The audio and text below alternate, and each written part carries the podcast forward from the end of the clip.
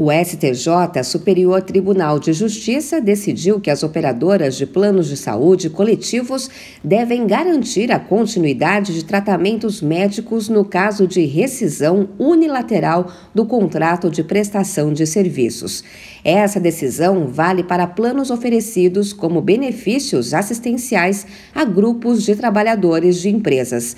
No caso de planos individuais, as operadoras já eram proibidas de cancelar o plano durante o tratamento.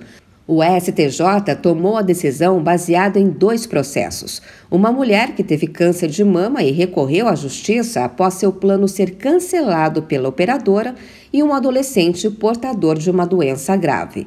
De acordo com o que foi decidido pela segunda sessão do tribunal, as operadoras têm o direito contratual de cancelar o contrato, mas devem manter o tratamento indicado aos pacientes até a alta médica. Por outro lado, o paciente deve manter o pagamento da mensalidade do plano com as condições contratuais originais.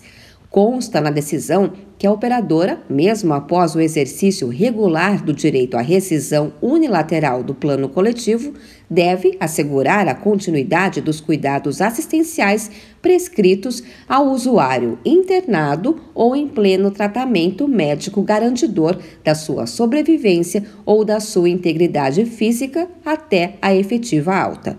Segundo a advogada Alexandra Moreski, especialista em direito da saúde, essa decisão é uma grande vitória para os consumidores e trabalhadores de empresas que oferecem planos de saúde. Nesse sentido, é um grande ganho para os pacientes, em especial aqueles com doenças raras, doenças crônicas, aqueles que fazem tratamento continuado, uma vez que eles vão poder permanecer é, fazendo o seu tratamento sem a preocupação de, no meio do caminho, é, terem os seus, os seus tratamentos cancelados por rescisão unilateral do contrato pelo por parte do plano de saúde. O fato julgado pelo colegiado firma o entendimento sobre a questão no STJ e poderá ser aplicado aos casos semelhantes que estão em tramitação no judiciário de todo o Brasil.